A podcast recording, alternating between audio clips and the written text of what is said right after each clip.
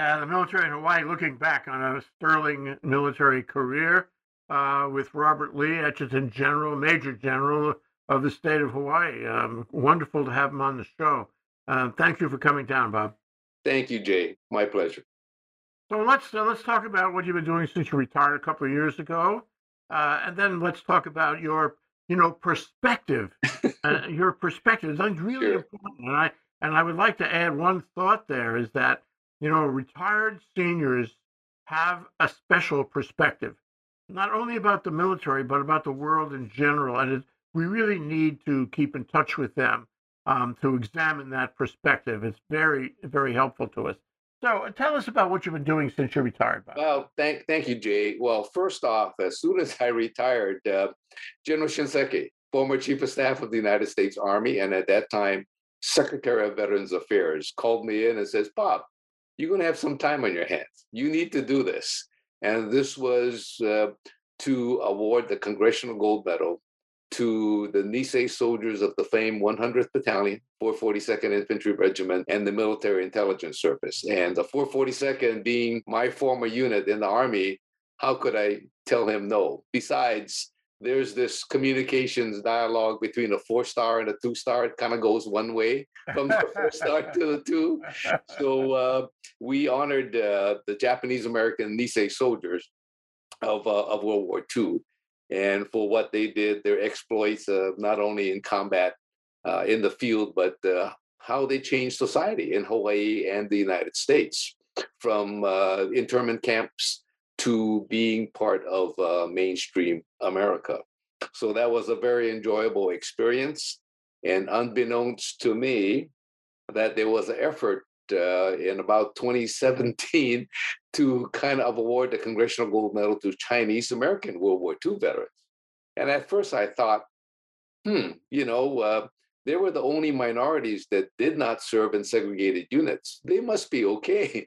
And uh, not knowing my history, shame on me, that uh, like a lot of minorities in America during World War II, they had to fight to join in order to fight. So there was an additional hurdle. Uh, the Chinese Exclusion Act uh, targeted a racial group for the first time in America's history. So at the outbreak of World War II, Chinese Americans uh, couldn't vote, couldn't own property. And in fact, 40% of the Chinese Americans in America were not even citizens. But they said, this is our country and uh, we're going to defend America. So they signed up in, in World War II. So out of the eligible population, 20,000 uh, served in World War II, uh, roughly uh, one in five at about a 20% mark. Now, a lot of Americans served in World War II, and we really needed all 16 million Americans at that time to defeat Nazi Germany and Imperial Japan. But uh, that 16 million um, comprised roughly 7% of America's population. So the Chinese uh, served at uh, three times the, the, the ratio. At, uh, and uh, they could serve in any unit they, they chose. Uh, most of them joined the United States Army and at that time, part of the Army, the United States Army Air Forces, Army Air Corps. And then the rest, the, then you found Chinese Americans in the in the Marines, the Navy, the Coast Guard, and uh, merch, Merchant Marine. So uh, they got to serve everywhere, fought on uh, land, sea, and air, and served in every uh, theater of operations. Quite uh, a feat that uh, it was a story that we had to tell. Yeah, there's a lot of stories from World War II that we really haven't yet Mhm. examined, that we haven't told. We're still learning about World War II, and that, that is one of those stories. The Chinese Americans in the in the military at that time. It's an important story. Well, last, Jay, go ahead. last week uh, we had a show on West Loch and the and the second Pearl Harbor they called it, Right, 1944. That was also a story. I don't think a lot of people know about that. right.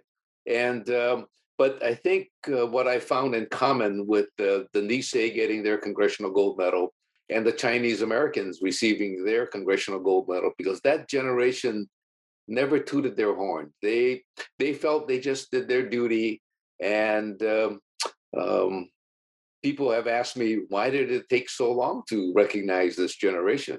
Well, that's because if we had done this 25, 30 years earlier, the living veterans would have told us, knock it off.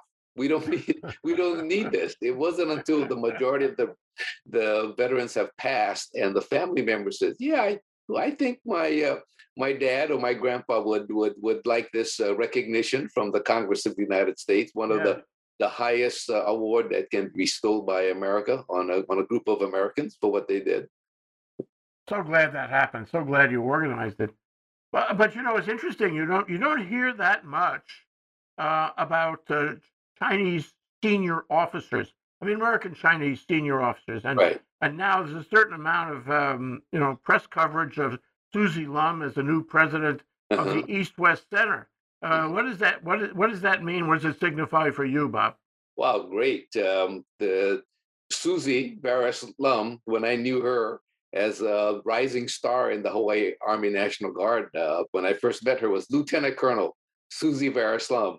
Yeah. And uh, unfortunately, uh, one of my first duties was to send her to Iraq with the rest of the 29th Brigade. And they, uh, she and the rest of the soldiers of the 29th uh, did very well in the uh, 2004 uh, deployment and we uh, kept the kept I kept watch on uh, Susie.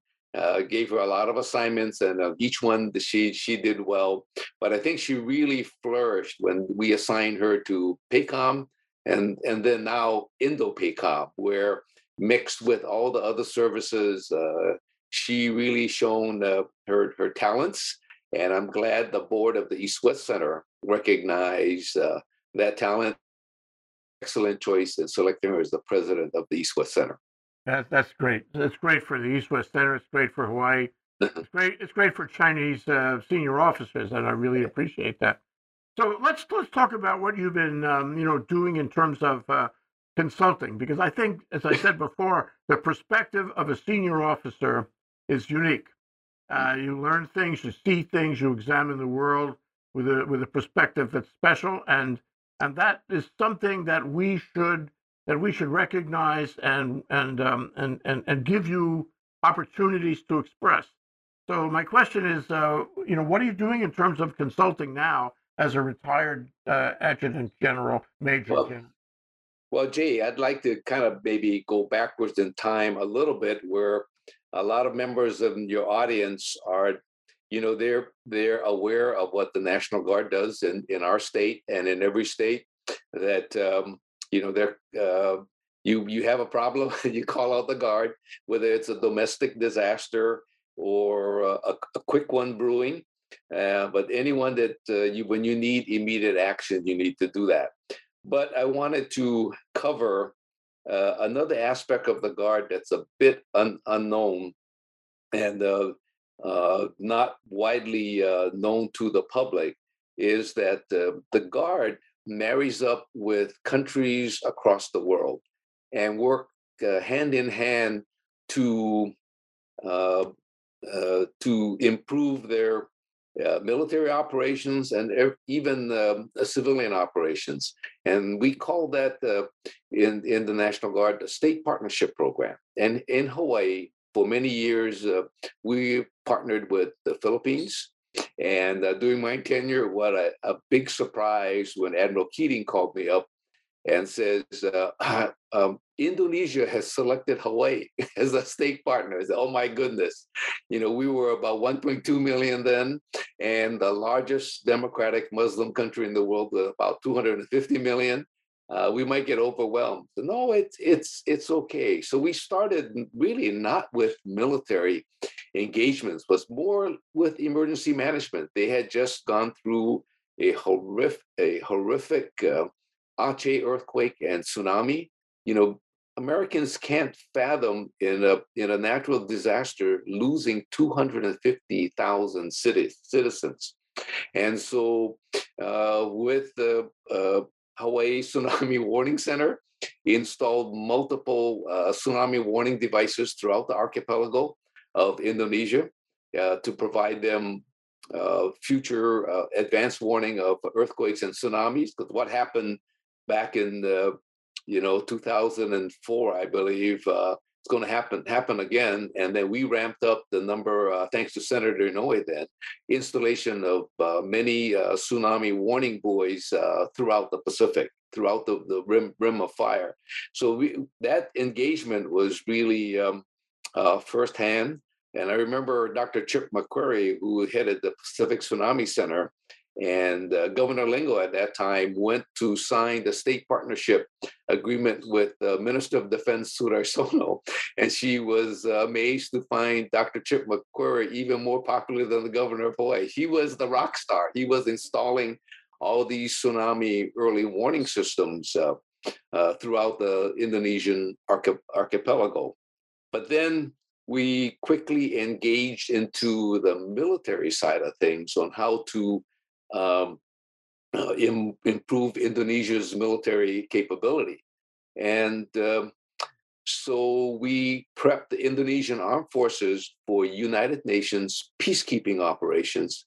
And to this day, Indonesia has only one peacekeeping mission. Their, their forces, two battalions worth, are between Lebanon and Israel in the border area.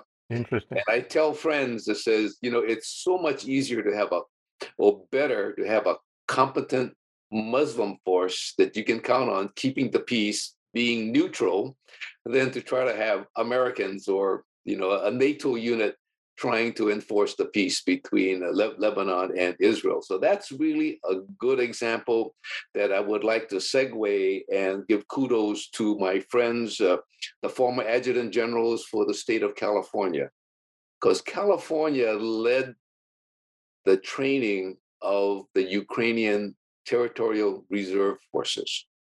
And my friends tell me that in 2014, when Russia invaded and took Crimea and parts of uh, the Donbass area by force, uh, Ukraine was caught flat footed. I mean, the military wasn't prepared, but they said Putin's going to come back for more. We just don't know when. So let's get serious about defending our country. And of course, NATO laughed and the United States laughed. Oh no, I mean, that that's not that's not going to happen. But the Ukrainian military took it upon themselves to improve their operations, did a lot of exercises with NATO, and the California National Guard started to ramp up the Ukrainian territorial defense forces that served in in their area of assignment. They weren't going to jump all over Ukraine, but you know they knew the territory for their towns. They knew how to set up ambushes for the Russians, and they knew how to shoot javelins and anti-tank missiles. This was a reserve force. So I I bet the yes men of the generals that told uh, President Putin, you know, what he wanted to hear, that uh, they thought invading Ukraine in 2022, they would run into the same military, Ukrainian military force. But now you have another 100,000 plus very well trained reserve forces and glad to see that they're taking it uh, to to the Russians. So it's this uh, National Guard partnership that we have with probably over 50 countries throughout the world right now.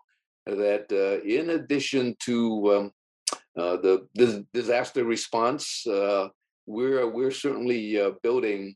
the capability of many democratic countries so that they get more bang for the buck from their own armed forces. Yeah, it, it, really is very important, and I, you're right. We don't know about it, and it's fascinating to hear you describe it. And I mean, a lot of our shows are fascinating, but wow, this is really fascinating. so, what is the difference between the contribution made overseas, you know, in these various countries and hotspots, um, between you know the regular army, regular United States military, and the National Guard? What, how, how do they come at it from different ways? okay, I, I think uh, I'd like to give an example. Uh, when I, Governor Lingle and I first went to Jakarta to sign up on the the um, the state partnership between the state of Hawaii and the country of Indonesia, and I remember saying this to uh, Defense Minister Sono because the chairman of the Joint Chiefs, General Peter Pace, was visiting Indonesia in Jakarta, and they were rioting in the streets and I told the defense minister, Sudarsono said, you know, I don't think this is such a good idea. Maybe this is a little too early. The, the country may not be ready for Americans. He said, no, that's that's not true. We need to sign this and do this now. You know, Hawaii, you guys are different. Everybody loves Hawaii. And so the National Guard comes in really at a non-threatening level. They know we do a lot of emergency response, uh, and and that's normally uh, the inroads in there. How how they would we would work with them to re- improve their emergency response system. And for example, we change. I mean, not we per se, but working with the Indonesian government on all their natural disasters. Uh, everybody looked to Jakarta, the capital. What are we going to do? And they said, we got to change this. We're the we're the bottleneck. So they started to make the provinces and the provincial governors responsible to take to be the first responders and to uh, take care of the disasters within their uh, provinces. Wow, wasn't that uh, a spotlight? You know, and we we wanted them to come to their con- this conclusion instead of sort of telling them what to do. So they finally realized that being decentralized. Yes, Jakarta will help you, just like Washington, D.C., when you get a little overwhelmed and you need FEMA money and other assistance, we'll, we'll come and help. But the governor and the mayor, you're, you're first up. You need to take care of the emergency, and the guard will be there to, to help you be successful. This reminds me of comments that Barack Obama made uh-huh. um, to explain, um, you know, his worldview that it was different because he was from Hawaii, and Hawaii is a different worldview. Yes. And and I, that's what I get from your discussion. Hawaii is a different worldview. It's a different perspective, and you know, in terms of your experience, the National Guard experience, uh, we see thing. We in Hawaii have a special advantage mm-hmm. socially and and um, you know geopolitically uh, and politically in the United States. Uh, the regular U.S. Uh, military deals with um, the chain of command out of Washington. Um, the National Guard deals with the chain of command out of Washington but also the state. So yeah. you can put those two perspectives together. Tell me, tell me if I'm right. You are absolutely correct, Jay. And I think um, I, I, wanted to uh, just give another example because uh, I think we're seeing in Europe how well uh, NATO has come together finally and growing and being a unified uh, perspective. But uh, why not Asia? That how come there's no such thing as a NATO and from my experience, uh, the countries, uh, you know, they kind of don't trust their neighbors, but they'll gladly make a deal one on one with the United States. So you have all these individual countries uh, making a bilateral deal within the United States. But um, when we had Homeland Security meetings, because I'll tell you, top of mind when I first got appointed was really terrorism. And the last thing I wanted was a bomb going off in the Ala Moana shopping center and knocking off all the tourism. So I was watching the uh, Islamic um, uh, radical groups taking hold in Indonesia and the Philippines, and how it was slowly moving uh, moving from uh, uh, west west to east, and that was my my concern. And one of the reasons for holding the, the Homeland Security conferences was to invite Malaysia, Brunei, and all these Asian countries were put in a room. You know, they're no longer they're kind of in neutral turf. So they were exchanging prisoners, uh, pictures of uh, the Islamic terrorists, how they moved from Jakarta to Malaysia, to uh, to Thailand, and they're all exchanging information that uh, uh, and uh, and having a good uh, dossier on on how they behave and sharing that type of information at, at, at that time. So we we talked about rotating this security conference throughout the, the the Pacific just to give other nations a chance, and I was summarily voted down. I said nope, we're going to come to Hawaii all the time because we can get access to Indo-PACOM and all the services. And, and Hawaii has a good atmosphere for sharing some information that we would not share with our neighbor directly uh, in in the theater. So I thought that was a bit interesting. Yeah, well, I mean, it's the whole notion that Dan and Inouye set up at APCSS, isn't it? Yep. Mm-hmm. making us a, a, kind of hub for right. security around the Pacific. Mm-hmm. Uh, Well, you know, um, uh, I'd like to uh, have a hypothetical with you, uh, Bob. Okay. Uh, I'd like to give you, uh, you know, here on a given Tuesday afternoon, I'd like to give you $40 billion. Okay. Uh-huh. I, I really like you a lot, and I'd like to give you 40 Well, you're nice. You're nice. and I'd like to tell you, why don't you know, why don't you spend about half of that on humanitarian and half of that on military uh, in Ukraine? So the question is, you know, how does that change the narrative right now? How does that change the way things are working? And how would you spend my special gift to you, Bob? Okay. First of all, um, I think things are going well in Ukraine with the new systems coming in. Uh, Russia cannot uh, technically uh, rebuild their tanks and their cruise missiles. By the way, you, I hope the public realizes that, yeah, Ukraine is taking some hits from the Russian cruise missiles, but really over 50% of them don't reach the target. And if they do, they, you know, they don't cause a hit. So what I'd like to do is take your generous money and I would like to gift to Taiwan two things. Hmm. Okay. First thing I would do is uh, uh, with Taiwan Semiconductor, business to business, uh, fund them so that uh, Starlink is over Taiwan. All right. Not only over the island of Taiwan, but I would like Starlink to expand out to 100 nautical miles to reach the Chinese coast. All right. Then the other part of your money, I would like to purchase the Iron Dome system for Taipei and other key installations.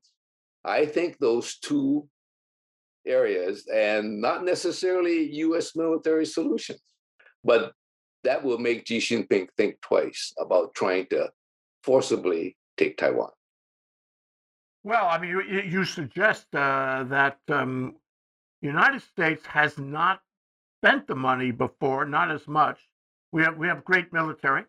We Mhm. spend plenty of money in the military, but we have to spend the money on being a presence, uh, not only in Europe, perhaps more than we have been, but in Asia, perhaps more than we have been. You know, by expanding the Quad, you know, and firming up the Quad, Mhm. um, and we have to be a presence. Now, there are those people in the country who don't feel we should do that, uh, who feel we should be more nationalistic and isolationistic.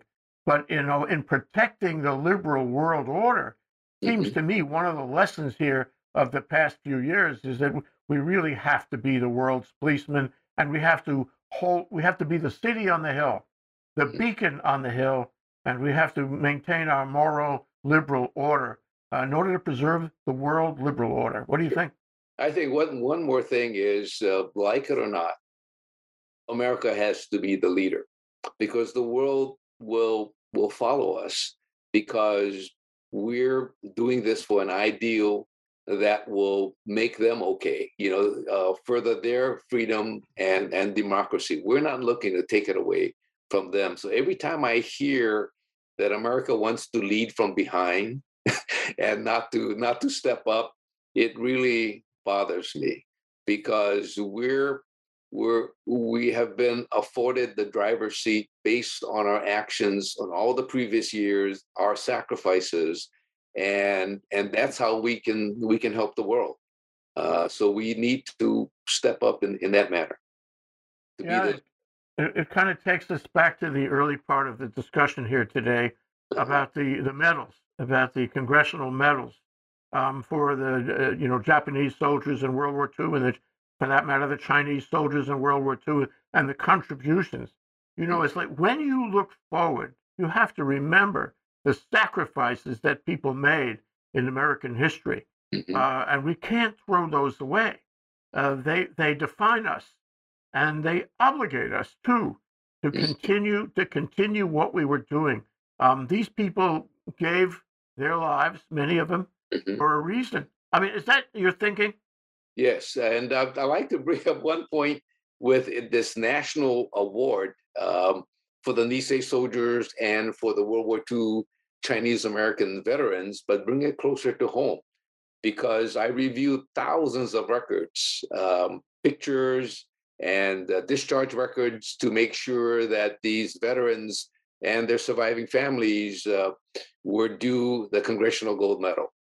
And uh, you know the Chinese Americans, uh, that's how it was back then. A lot of them were cooks in the in the military or ran laundries, but uh, it was different from Hawaii.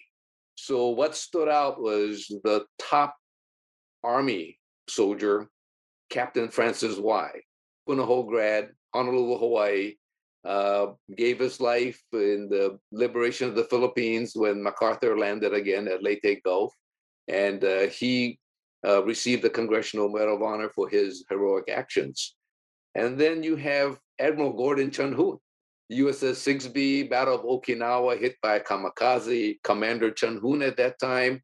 And he survived, saved the ship, and went on to become a rear admiral in the United States Navy, also from Hawaii. And then finally, in the Army Air Force, we have Captain George Lee, a distant cousin, I believe. Yeah, right. Wow. Recently, recently found out that he was a fighter pilot in the Flying Tigers in China. Shot down three Japanese planes. Now, the Mitsubishi Zero was a superior fighter than our old P-40 Warhawk. So he was must have been one hell of a fighter pilot to shoot down uh, three three Japanese, and uh, also from Honolulu, Hawaii. So you have the top Army guy, top Navy guy, and Army Air Force, Army Air Corps guy. It must be in the water we have here, I guess, huh, Jay? I, I always say that. It must be the water. Yeah. So looking looking at what we've talked about here today, Bob, um, you know, the, the legacy, the tradition uh, of the National Guard, of, of um, our Asian, um, you know, soldiers over uh, over a long, long period of time in mm-hmm. multiple wars, actually. Um, what's your advice to people in Hawaii about how they should see the military, how they should see the National Guard, how they should see service, how they should see the role of the state and the National Guard in the state uh, vis-a-vis, you know, events in the world today? Well, first of all, um, I think the people of Hawaii we uh, we enjoy tremendous support from the community for uh, the members serving in the in the military and and especially in, in the National Guard. Uh, so we we appreciate all that support, but you know we have to work on this for every generation. They, especially if there's not a shooting war or anything like that. It's uh, hmm, what do we need you for? Why do we need to spend spend all this money? But it's all about uh, preparedness because if you prepare for war, you're really able to handle uh, you know other other emergencies in a in an organized and well manner and i just like to say like during covid when the national guard was called to uh, to step in i for one uh, saw some state agencies very dysfunctional and they couldn't they couldn't handle day-to-day uh, uh, functions to support the people of hawaii and so the national guard came in helped organize it got contact tracing, vaccination, whatever. And on the mainland, oh, you're short of teachers. Well, we'll go do that too. And guarding borders. Thank goodness uh, we have a big, big ocean. But uh, that's just to, as you, you know, for an army guy using a nav- naval term, just to right the ship, so that then the the organizations can now then then take over and uh, and and to to to serve the public. So uh, for the young people, you know, consider joining the National Guard. Um, and I, uh, I tell them if you have a six-year enlistment, uh, we have so many good benefits. If it, if you don't get a college degree at the end of your six-year enlistment, shame on you. ah, thank you so much, Bob. Uh, Robert Lee um, is Adjutant General of the State of Hawaii, Major General of the State of Hawaii um, uh, with long, long career of service. And, and I, I say this to a lot of people, but I want to say it especially to you. Bob, thank you for your service to the state and to the nation. Mahalo, Jay. Pleasure being on your show. Take care. Talk soon. Aloha.